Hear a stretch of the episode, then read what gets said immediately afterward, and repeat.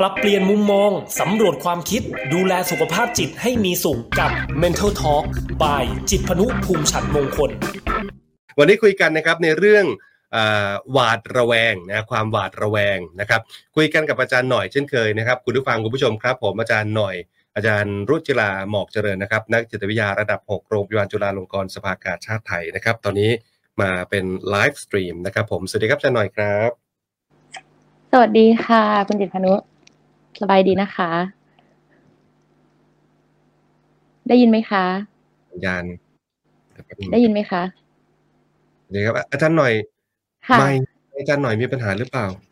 ได้ยินไหมคะ ได้ยินไหมคะไม่ได้ยินเสียงเลยผมอะไม่ได้ยินเสียงนะฮะทีมงานได้ยินเสียงไหมครับข้างนอก เดี๋ยวกำลังดู อ่าทางเทคนิคก่อนนิดนึงนะครับ ได้ค่ะ ได้ยินไหมคะคุณผู้ฟัง อาจารย์หน่อยเดี๋ยวทำหน้าสวยๆไว้ก่อนฮะนะฮะเผื่อว่าอาจารย์หน่อยได้ยินอยู่ทางนู้นนะครับนะข้างนอกได้ยินใช่ไหมฮะ อุ้ย เอาละสิคุณผู้ฟังนะครับทำยังไงข้างในถึงจะได้ยินไปด้วยนะครับ เดี๋ยวแป๊บนึงนะข้างนอกว่าได้ยินปกตินะครับนะไลฟ์ปกติเลย แต่ผมไม่ได้ยินอาจารย์หน่อยครับ เดี๋ยวเดี๋ยวเดี๋ยวนะ เดี๋ยวนะนะครับ เข้าดูเลยไหมฮะน้องแก้มตรงไหนเดี๋ยวแป๊บนึงนะงั้นงั้นเดี๋ยวผมขออนุญาตเฟดเสียงลงก่อนนะฮะขออนุญาตเฟดเสียงอาจารย์หน่อยรอแป๊บนึงนะฮะรอแป๊บนึงได้เลยค่ะเรื่องของความหวาดระแวงคุณผู้ฟังคุณผู้ชมนะครับ จะได้คุยกันเรื่องนี้อะฝากกันก่อนนะฮะกดไลค์กดแชร์นะครับขอบคุณคุณจันทาลอยหา คุณจันทานะอาจารย์หน่อยบอกว่า เนี่ยนะครับ ได้ยินค่ะนะฮะได้ยินค่ะ แต่ดีเจไม่ได้ยินนะฮะดีเจไม่ได้ยินนะครับ เดี๋ยวแป๊บหนึ่งนะคุณผู้ฟังอะไลฟ์นี้ใช่ไหมฮะทีมงานแป๊บนึงนะครับ อาจารย์หน่อยครับ ค่ะ ได้ยินไหมคะได้ยินได้ยินนะฮะผมก็กระต่ายตื่นตูมไปกระต่ายตื่นตูมไปเรื่อยเลยนะครับ เพราะว่าไม่ได้ยินเสียงอาจารย์นะนึกว่าจะได้คุยคนเดียวนะอะอีกครั้งหนึ่งสวัสดีครับอาจารย์หน่อยครับ สวัสดีค่ะคุณเดชพานุสวัสดีครับ แต่เสียงอาจารย์หน่อยเบาๆนิดนึงนะนะครับ เดี๋ยวทำเร่งเสียงให้นะครับ วันนี้คุยกันเรื่องของความหวาดระแวงนะครับ แล้วก็เป็นเรื่องที่ ทีมงานเนี่ยก็ได้มีการส่งเรื่องมาให้อาจารย์นะครับเกี่ยวข้องกับเรียกว่าอะไรเป็นเป็นยูทูบเบอร์นะครับชแนลหนึ่งนี่แหละก็ปรากฏว่าปิดตัวลงไปแล้วนะครับ แล้วก็ลูกสาวเขาอะที่เป็นน่าจะเป็นคนแบบแสดงนำคนที่แบบมีการถ่ายทอดแบบไลฟ์สไตล์หรือว่าชีวิตส่วนตัวต่างๆนะครับ ผ่านผ่านผ่านอ่ายูทูบช่องเนี้ยนะครับเขาก็ออกมาเปิดเผยความรู้สึกของเขาในใจ อาจารย์ได้อ่านแล้วใช่ไหมครับ ค่ะ อืมนะฮะ ขอผมขออนุญาตแบบสรุปสั้น ๆ ก็แล้วกันให้คุณผู้ชมได้ติดตามไปพร้อม ๆ กันด้วยเนาะนะครับช่องนี้นะฮะเขาก็บอกว่าถ่ายเรื่องราวของลูกเนี่ยตั้งแต่ตั้งแต่แบบช่วง 10 10 ปีที่ผ่านมาตั้งแต่เด็ก ๆ เลยก็ว่าได้นะครับ ตอนนี้เนี่ยลูกสาวโตมาอายุนี่17 ปีแล้วนะครับ แล้วก็ตอนนี้ช่องถูกปิดไปแล้วนะครับ แต่ว่าลูกสาวเนี่ยก็มาเล่าให้ฟังนะครับ บอกว่าเนี่ยบางทีมันก็รู้สึกแบบรู้สึกแบบเรียกว่าอาจารย์ มันไม่เป็นส่วนตัวก็ได้เนาะนะฮะแล้วก็รู้สึกว่าถูกรังเกียจอะนะฮะคือญาติพี่น้องเวลาเราจะไปคุยไปพบด้วยอะไรอย่างเงี้ยเขาก็จะระแวงว่าเอ๊ะเราเอากล้องไปด้วยหรือเปล่าใช่ไหมครับ เรียนหนังสือก็ต้องเรียนอยู่ที่โฮมสกูลเพราะว่าจะไปเรียนที่โรงเรียนเนี่ยเดี๋ยวไม่มีเวลาทำคอนเทนต์อะไรอย่างเงี้ยฮะเพราะว่านี้ก็เป็นสุขภาพจิตอย่างหนึ่งเหมือนกันอีกอันหนึ่งน่ากลัวมากเขาบอกว่าน้องสาวของเขาครับ ถูกเสี่ยงที่จะถูกลักพาตัว เพราะว่านะครับคนที่อาจจะไม่หวังดีเนี่ยเขาก็สามารถที่จะสะกดรอยหรือว่าติดตามดูได้ตลอดเวลาว่าน้องสาวเขาอยู่ตรงไหนยังไงอะไรอย่างเงี้ยเป็นความน่ากลัวของยูทูบเบอร์ปัจจุบันเหมือนกันนะอาจารย์หน่อยครับ ค่ะครับใช่ค่ะ คือเรื่องของความเป็นส่วนตัวค่ะ ตอนนี้มันกลายเป็นไม่ใช่เรื่องส่วนตัวอีกต่อไปแล้วอะค่ะ ถ้าเกิดว่าชีวิตเราไปอยู่ในอินเทอร์เน็ตเนาะใช่ใช่ ถ้าเป็นสมัยก่อนอาจจะเป็นสมัยเราก็ได้นะคะ คุณจิบารุสมัยเราเนี่ย เวลาที่เราอยากเป็นดารา หรือว่าเราอยากเป็นนักร้องอะค่ะคนส่วนใหญ่รุ่นเราเนี่ย เด็กเด็กวัยรุ่นนะคะ อย่างเพื่อนๆของดิฉันเนี่ย บางทีก็จะไปเดินสยามสแควร์ไม่รู้คุณจิตพานุเคยเคยลองไหมคะ เราจะต้องไปนั่ง ไปนั่งรอตรงบันไดสยามอะไรอย่างเงี้ยค่ะเผื่อพี่พศอานนท์เดินผ่านมาอะไรแบบนี้ อย่าบอกนะว่าอาจารย์หน่อยไปไปนั่งรอพี่พศคือผมก็ได้ยินแบบดาราก็พูดมา แต่ก็ไม่เคยไปนะทีอาจารย์ค่ะ คือเราต้องไปเดินตามห้างตามแถวเผื่อมีแมวมองเขาใช้คำว่าใช่ใช่ค่ะ แต่ว่าพอหลังจากที่เรารู้จักอินเทอร์เน็ต เราสามารถดังเองได้ชั่วข้ามคืน อืมใช่เราสามารถเข้าถึงวงการการมีชื่อเสียง การเป็นดารานักร้องได้เอง โดยที่ไม่จำเป็นต้องมีแมวมอง ไม่จำเป็นต้องมีสังกัด อือฮึค่ะ ทีนี้ชีวิตอินฟลูเอนเซอร์แบบนี้ค่ะ ชีวิตที่โด่งดังเนี่ย มันก็จะนำพาเรื่องของเศรษฐกิจอะไรหลาย ๆ อย่างเข้ามาด้วย มันก็เลยเชิญชวนเหมือนกันที่จะทำให้เราใช้อินเทอร์เน็ตด้วยการขายเขาจะเรียกว่าเป็นชีวิตส่วนตัวหรือว่าขายความเป็น เราขายความสามารถขายผลงานอะไรแบบนี้ก็ได้ค่ะ คือบางคนเนี่ยแค่ใช้เหมือนกับเครื่องสำอางยี่ห้อไหนตัวไหน ก็รีวิวการทำเครื่องสำอางรีวิวการทำอาหาร เล่นดนตรีอะไรแบบนี้ค่ะ เพื่อนำเสนอความสามารถของตัวเอง ทีนี้เนี่ยพอนำเสนอความสามารถนะคะ ส่วนใหญ่แล้ว ภาพลักษณ์มันมักจะออกมาเป็นเรื่องของความสุขแล้วก็ความสำเร็จมากกว่าจริงไหมคะ ใช่ครับ เพราะว่ามุมไม่ดีนะ มุม dark dark เนี่ยเขาเราก็ไม่อยากให้คนอื่นเขาดูหรอกใช่ไหมฮะค่ะหรืออีกในหนึ่งก็คือมันอาจจะขายขายได้ไม่ค่อยดี หรือว่าเออเหมือนกับเศรษฐกิจบนโลกออนไลน์อะค่ะ มันเข้าถึงกลุ่มคนได้ทั่วถึงมาก ๆ บางทีถ้าเราโพสต์คลิปบางคลิปที่มันน่าสนใจเนี่ยมันสามารถเป็นไวรัลติดเทรนได้เลยนะคะ อืม ใช่ฮะ แล้วก็จะนำพาซึ่งเศรษฐกิจอย่างอื่นของเราเนี่ยตามมาคนก็จะเริ่มสนใจแล้วว่า เอ๊ะ คนนี้คือใครหรือว่าเขามีไลฟ์สไตล์มีชีวิตแบบไหนอะไรแบบนี้ค่ะอือฮึค่ะ แล้วบางทีเนี่ย พอเราติดตามคนนี้ไปเรื่อยๆเนี่ย มันจะเกิดความรู้สึกผูกพันบนโซเชียลอะค่ะอ๋อจริงจริงจริงครับ ค่ะ คุณจิตพนุเคยกดติดตามใครไว้บ้างไหมคะเคยครับเคย กดติดตามน้องยูทูบเบอร์ที่ที่พาไปเที่ยวอะไรเงี้ยที่พาไปเที่ยว แต่ก็จำชื่อเขาไม่ได้คือเวลามีเออเขาก็พาไปเที่ยววิวสวยดีถ่ายภาพสวยดีอะไรอย่างเงี้ยฮะ หลายหลายช่องนะฮะผมติดตามหลายช่องมากเลยเป็นเรื่องของการท่องเที่ยวใช่ไหมคะ ใช่ครับอ่าค่ะนี่แหละค่ะคือบางทีเราก็จะเห็นวิถีชีวิตของเขาหมดเลยว่าที่เขาไปเที่ยวที่นี่เนี่ย เขาขึ้นรถลงเรือยังไง หรือว่าแวะร้านไหนร้านไหนอร่อย มันจะเป็นการรีวิวไปด้วยเลยใช่ไหมคะใช่มันก็เหมือนกับเรารู้จักเขาครับ เห็นหมดทุกอย่างเลยว่าอ๋อเขาชอบทานอันนี้เนาะเขาเป็นคนไม่ทานผัก เขาเป็นคนไม่ทานอาหารรสจัดอะไรแบบนี้ค่ะ มันก็จะเป็นความสัมพันธ์เสมือนจริง คือเขาเนี่ยอาจจะไม่รู้จักเราหรอกใช่ค่ะ คือเขาอาจจะไม่รู้จักเราหรอกค่ะ ว่าเราเนี่ยเป็นใครอะไรยังไง เพราะว่าเวลาที่อินฟลูเอนเซอร์บางคนเนี่ยโพสต์คลิปขึ้นไปหนึ่งคลิปเนี่ย มีคน comment เป็นพันครับค่ะมีคนกดไลค์เป็นพัน มีคน comment เป็นพัน หรือว่าอาจจะมีช่องอื่น ๆ อีก เดี๋ยวนี้ก็จะมี TikTok มีเรื่องของ YouTube อะไรอย่างเงี้ยค่ะ มีคนที่คอมตามคอมเมนต์เขาในทุกช่องทาง ซึ่งมันทำให้เขาอ่าน ไม่แน่ใจว่าบางทีว่าอาจคงอาจจะอ่านครบนั่นแหละ แต่ว่าเขาคงไม่รู้จักกับทุกคน โดยเฉพาะบางทีเนี่ย บางคนใช้แอคเคาท์หลุม หรือว่าแอคเคาท์ที่ไม่ได้เป็นตัวตนจริง ๆ ด้วยซ้ำในการที่จะคอมเมนต์บางอัน ใช่ค่ะแต่กลายเป็นเรารู้จักเขาคนนั้นทุกซอกทุกมุมทุกอย่างว่าเขาชอบอะไรหรือว่าเขาไม่ชอบอะไร อือฮึอืมแล้วอาจารย์กำลังพูดถึงเรื่องไหนความสัมพันธ์เสมือนใช่ไหมครับ คือมันเกิดขึ้นกับกับระหว่างยูทูบเบอร์นะคนที่เป็นเจ้าของช่อง คนที่เป็นคนคนแสดงอะไรเงี้ยกับคนที่ดูเขาอะไรเงี้ยใช่ไหมครับ ใช่ค่ะ เกิดขึ้นบนโลกออนไลน์ ได้เสมอ คือมันจะรู้สึกเหมือนกับว่าเรารู้จักเขานะ เพราะว่าเราเห็นเขาหมดเลยว่าเขาชอบกินอะไรเขาไม่ชอบอะไร หรือว่าเขาชอบสีไหนเรารู้หมดเลย มันทำให้เราคิดว่าเราเนี่ยรู้จักเขาจริง ๆอ่า คือมันก็เลยกลายเป็นเหมือนกับว่า เอ๊รู้สึกชอบรู้สึกผูกพันหรือว่าแฟนคลับบางคนเนี่ยติดตามไปถึงที่เลยนะคะ ถ้ารู้ว่าไปที่ไหนอยู่อะ อืมอ่าอันนี้ค่ะ บางทีมันก็จะเป็นมุมที่เป็น อันตรายเหมือนกัน แต่ว่าถ้าพูดถึงในเชิงของจิตใจเนี่ยค่ะไอความสัมพันธ์เสมือนจริงเนี่ยบางทีคนที่เป็นยูทูบเบอร์เนี่ยค่ะอาจจะคาดไม่ถึงว่าอีกคนนึงเนี่ยเขาติดตามดูเราเยอะมากขนาดไหน อืมอะค่ะ คือตามติดเราได้หมดทุกอย่างเลยว่าอ๋อ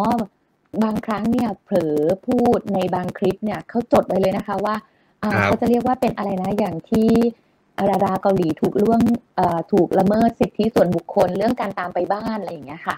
ครับ คือบางทีแค่เห็นวิวเนี่ยเขาเดาออกแล้วอ๋อบ้านน่าจะเป็นหลังนี้ อันนี้เขาก็จะตามไปที่บ้าน มันก็จะทำให้ละเมิดความเป็นส่วนตัวของเขาไปอีกแบบเนี้ยค่ะ ครับครับ หรือว่าถ้าเป็นในแง่กับการสมมุติว่าโลกเสมือนจริงอันนี้ค่ะ เราอ่านคอมเมนต์หมดทุกอัน มันกลายเป็นว่า มีคนมาพูดถึงเราสมมุติว่าเป็นคลิปของคุณจิตพานุนะคะ สมมุติว่ามันกลายเป็นมีคนมาคอมเมนต์เราเนี่ย มีคนมาพูดถึงเรามากขนาดนี้มีหลากหลายความคิดเห็นมากเลยที่เข้ามาพูดถึงเราคอมเมนต์ถึงเราอาจจะมีทั้งเชิงชอบหรือว่าเชิงไม่ชอบเชิงแนะนำตำหนิอะไรแบบนี้ค่ะ ถ้ามีคนมาพูดถึงเรามากๆแบบนี้ทุกๆวัน คิดว่าถ้าเราฟังข้อมูลเกี่ยวกับตัวเองเยอะแยะขนาดนี้เนี่ย สุขภาพจิตเราน่าจะเป็นยังไงบ้างคะ ผมคงเป็นโรคซึมเศร้าแหละครับ ถึงแม้ว่าเราอาจจะมีความรู้สึกดูดูทรงอาจจะไม่ได้แคร์คอมเมนต์อะไรต่างๆ เหล่านั้นเนี่ยแต่ว่าถ้ามันได้รับทุกวันหรือว่าปริมาณปริมาณมาก ๆ เนี่ย มันมีผลกับจิตใจนะอาจารย์ผมว่าใช่ไหมฮะ ใช่ค่ะ โดยเฉพาะบางคอมเมนต์ที่รู้สึกว่ามันรุนแรงมากเกินไปเนี่ย เราคงจะตามฟ้องเขาได้ไม่หมด ทุกคอมเมนต์แน่นอน ครับ ค่ะมันก็จะเป็นเรื่องเป็นราวเป็นสิ่งที่ตามมาจากผลกระทบของการที่ comment แบบรุนแรงหรือว่า comment โดยขาดความเห็นอกเห็นใจกันอะไรอย่างเงี้ยนะคะ มันก็ทำให้มีปัญหาเรื่องของสัมพันธภาพตามมาอีกครับหรือว่าข้อมูลส่วนตัวของเราเนี่ยบางทีมันก็จะไม่ใช่เรื่องส่วนตัวอีกตลอดไป เพราะว่าไอ้สิ่งต่างๆที่มันถูก up ขึ้นไปในโลกของอินเทอร์เน็ตแล้วเนี่ยค่ะ เราจะเรียกว่าเป็น digital footprint ก็คือ เหมือนกับมันสามารถค้นเจอได้ตลอดเวลาไม่ว่าเรื่องราวจะผ่านไปอีกสามสิบสี่สิบปีแล้วก็ตาม ใช่ครับ สมมุติว่าเราอาจจะนึกเอ็นดูเด็กน้อยคนหนึ่งแบบเนี้ยค่ะครับถ่ายรูปเขาตอนที่เขาเล่นน้ำครับค่ะเหมือนกับว่ากำลังเล่นน้ำสนุกสนานเลย อาจจะไม่ได้ใส่เสื้อผ้าแล้วก็เล่นน้ำอยู่แบบเนี้ยค่ะ อีกสี่สิบปีเนี่ย เด็กผู้ชายหรือว่าเด็กผู้หญิงคนนี้เนี่ยค่ะเขาก็ยังเป็นเด็กที่เล่นน้ำ อยู่ในอินเทอร์เน็ตแบบนั้นตลอดถึงแม้ว่าเขาจะอายุสามสิบสี่สิบปีแล้วก็ตาม อืมใช่ใช่ใช่ค่ะ บางทีเนี่ย มันก็อาจจะทำให้มีคนล้อเลียนหรือว่ามีคนพูดถึง อือฮึอ่าเหมือนอ่าเขาเรียกว่าเป็นปกเทปหรือเปล่าคะดิฉันใช้คำว่าเทปถูกเทปเทปของวงดนตรีวงหนึ่งหรือว่าปกซีดี ของวงดนตรีวงหนึ่งอะค่ะ ที่เป็นรูปเด็ก ว่ายน้ำแล้วก็กำลังจะไปหยิบธนบัตรใบหนึ่งอย่างเงี้ยค่ะ อ๋อค่ะค่ะค่ะ พอเด็กคนนี้โตขึ้นนะคะเขาก็ฟ้องร้องเหมือนกันว่าถ่ายรูปเขาตอนที่เป็นเด็ก แล้วก็เซิร์ชไปเมื่อไหร่ก็เจอค่ะ ก็ยังเจอรูปเขาที่ว่ายน้ำแล้วก็หยิบธนบัตรอยู่แบบเนี้ยค่ะ อืม อืม เคยได้ยินข่าวนี้ไหมคะ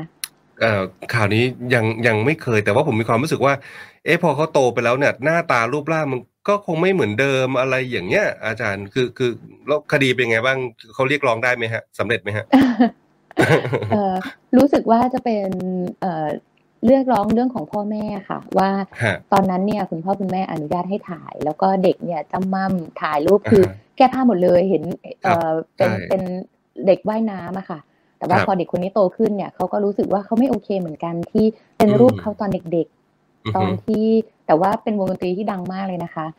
ก็ยังไม่โอเคอยู่ดีถึงแม้ว่ามันจะเป็นเชิงบวกที่มีชื่อเสียงก็ตามอืมค่ะผมพอจะเข้าใจคือคนอื่นอาจจะมอง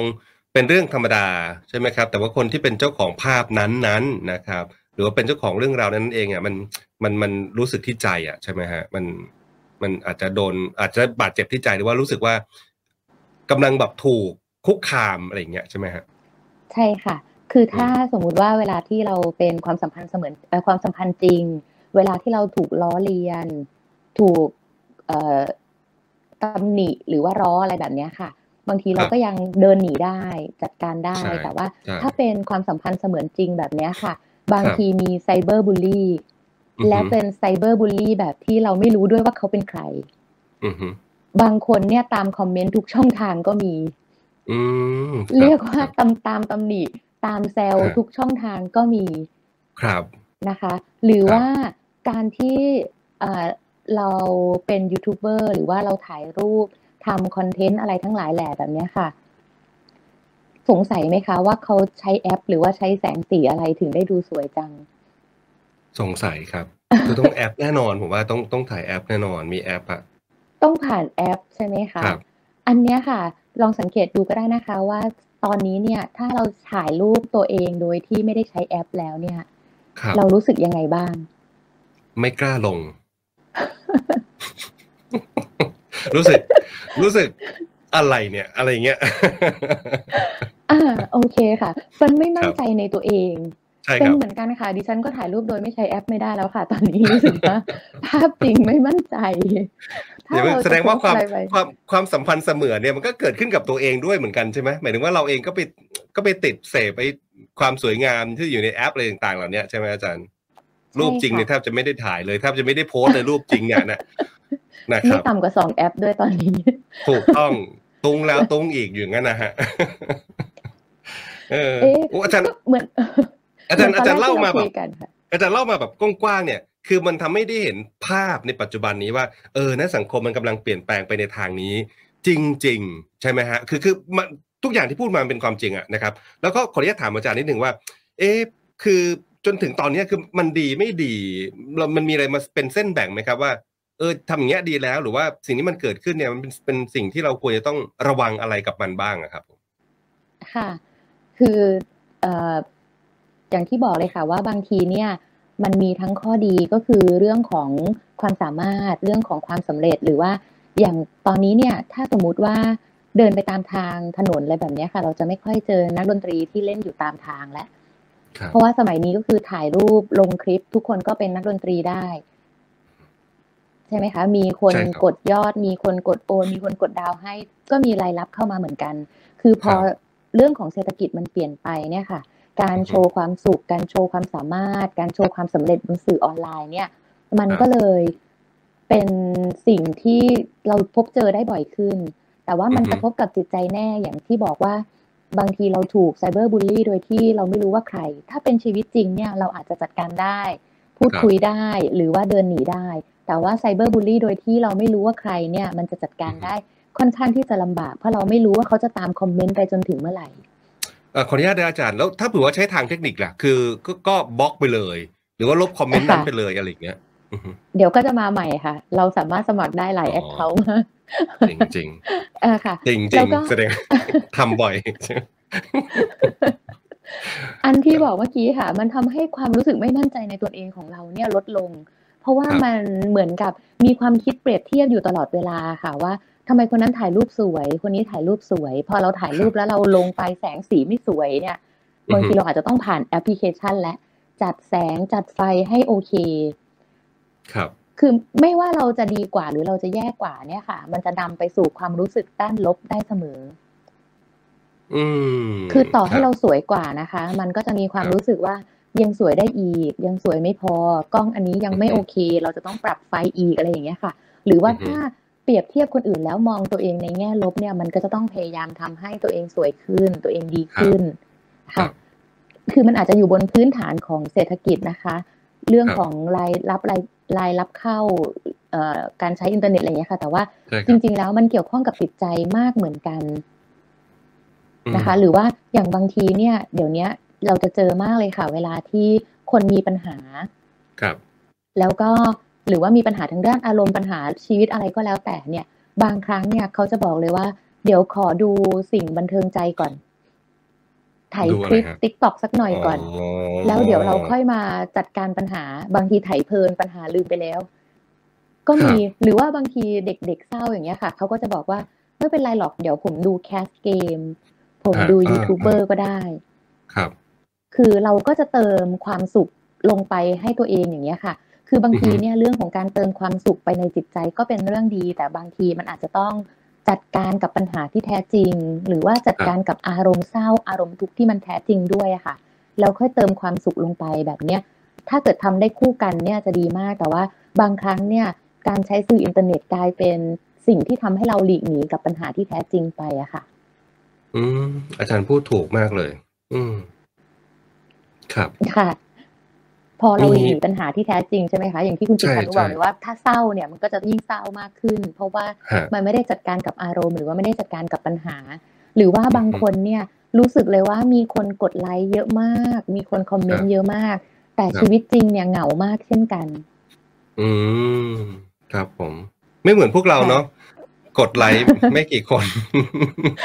สิบคนก็หลูแล้วอะไรเงี้ย อาจารย์ ใช่ค่ะเรากดไลค์แล้วต้องมาดูด้วยว่ายอดเท่าไหร่แล้ว เออ มันก็มันก็ระแวงนะเอ๊จะมีใครมาไลค์เรา คือ มันก็เป็นชีวิตประจำวันหมายถึงว่ามันก็อยู่ในชีวิตของเราแหละ จนจนจนทุกวันเนี้ยอาจารย์เอ่อผมว่าเดี๋ยวถ้าเราคุยยาวกว่านี้อาจจะไม่ได้ข้อสรุปนิดหนึ่งเดี๋ยวอยากให้อาจารย์ได้พูดถึงว่า เอ๊ะ แล้วเราจะ balance นะครับ หรือว่าทำให้มันมีความสมดุลน่ะกันยังไงบ้าง ที่มันจะไม่ได้เกิดผลเสียกับกับตัวเราเอง ไม่ว่าจะเป็นแบบสุขภาพหรือว่าจิตใจก็ตามเนี่ยนะฮะอาจารย์ฮะเจนะค่ะเอ่ออาจจะเป็นเรื่องข้อควรระวังดีกว่าค่ะ โดยเฉพาะการใช้สื่ออินฟลูเอนเซอร์กับเด็กๆนะคะ การที่เอ่อเราบอกพิกัดบอกสถานที่ อย่างเช่น เอ้ยเดี๋ยวกลางวันเราจะกินข้าวที่ร้านนี้ดีกว่าอือฮึอ่า อย่างเงี้ยค่ะ หรือว่าตอนนี้ลูกเรียนโรงเรียนนี้แล้วนะ หรือว่าเดี๋ยววันเนี้ยจะมาซื้อของที่ห้างนี้นะ ซื้ออันนี้นะอะไรเงี้ยค่ะ คือการบอกระบุตำแหน่งหรือว่าบอกสถานที่เนี่ยค่ะ อาจจะเป็นข้อพึงระวังนิดนึง ราะว่าเราไม่รู้ว่าเราอาจจะเจอกับคนใจร้ายคนที่คิดไม่ดีที่จะติดตามเรา แล้วก็อาจจะมีปัญหากับลูกๆ อย่างที่เด็กคนนั้นเจอค่ะว่าน้องเขากำลังจะถูกลักพาตัว เพราะว่าการแชร์ที่อยู่อะไรแบบนี้ค่ะ ใช่ใช่อันเนี้ยก็เป็นข้อที่พึงระวังเหมือนกัน หรือว่าการถ่ายภาพหรือถ่ายคลิปวิดีโอที่เป็นภาพที่เด็กรู้สึกไม่ปลอดภัยอะค่ะ รู้สึกว่าเด็กคนนี้จะไม่ปลอดภัยอย่างเช่น เด็กที่นอนบนเบาะหลังรถ เด็กที่นั่งอยู่บนรถโดยที่ไม่ได้ใส่คาซีทแบบนี้ค่ะ หรือว่าบางคนเนี่ยถ่ายรูปตอนที่เด็กนั่งอยู่กับคนขับข้างหน้า แบบจับพวงมาลัยไปด้วยกันอะไรแบบนี้ค่ะ คือบางทีมันก็เป็นภาพที่ทำให้เห็น แล้วรู้สึกว่ามันจะปลอดภัยไหมหรือว่ามันไม่ควรที่จะเผยแพร่ภาพแบบนี้ลงไปแบบนี้ค่ะ อืมครับ เราเราจะเอาอะไรมาแบบเป็นเป็นเครื่องมือวัดว่าเออภาพแบบนี้ไม่ควรที่จะเผยแพร่แบบนี้ฮะอาจารย์ควรควรจะเอาอะไรเป็นตัววัดดีฮะค่ะ คือดูตามความปลอดภัยเป็นหลักก่อนเลยก็ได้ค่ะว่าทำเอาสามัญสำนึกของเราเลยใช่ไหมครับสามัญสำนึกค่ะ คือต่อให้ไม่เผยแพร่ก็เป็นอันตรายต่อให้ไม่เผยแพร่ก็เป็นอันตรายอยู่แล้ว เพราะฉะนั้นการเผยแพร่ไปเนี่ย มันจะทำให้เกิดความคิดที่ว่าอ๋อก็ทำได้ ไม่เป็นไร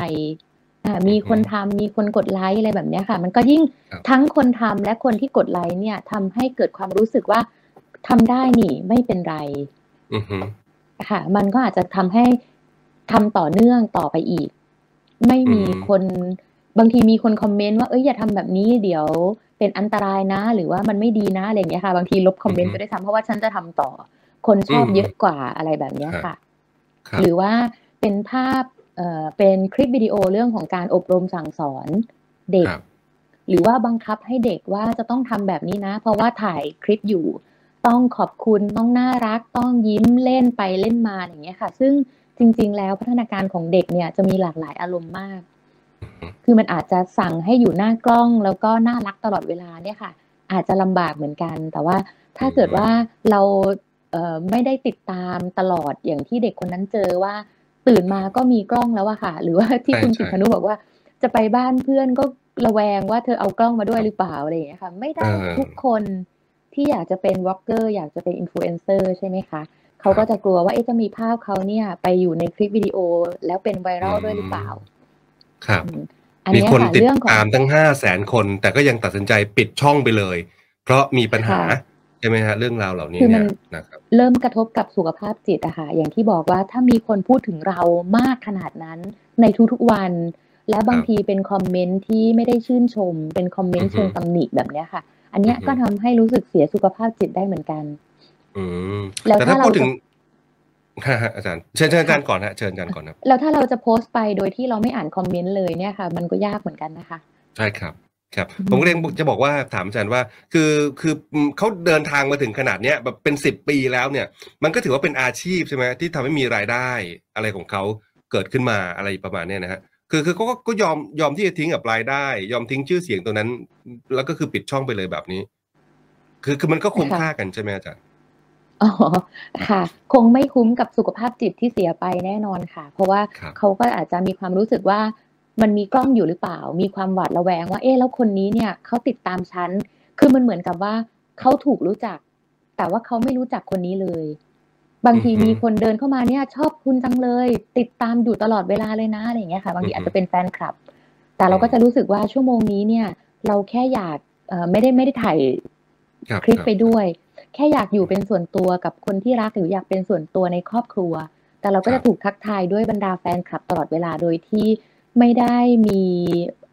บอดี้การ์ดไม่ได้มีคนคอยคุ้มกันเหมือนกับดาราที่เขาเเป็นนักแสดงแบบจริงๆแบบนี้ค่ะ ไม่ได้มีคนคอยช่วยกัน เราไม่รู้เลยว่าใครที่จะวิ่งเข้ามา เราจะมาในรูปแบบไหนด้วยนะครับมันก็แบบระแวงอะตลอดเวลาอะไรอย่างเงี้ยนะฮะซึ่งใช้ชีวิตแบบระแวงตลอดเวลาแบบนี้มันก็ไม่มีความสุขนะอาจารย์ใช่ไหมฮะค่ะ แน่นอนนะครับอะก็ดีเนาะพวกเราไม่ได้เป็นอินฟลูเอนเซอร์นะอาจารย์ อ่าฮ่าฮ่า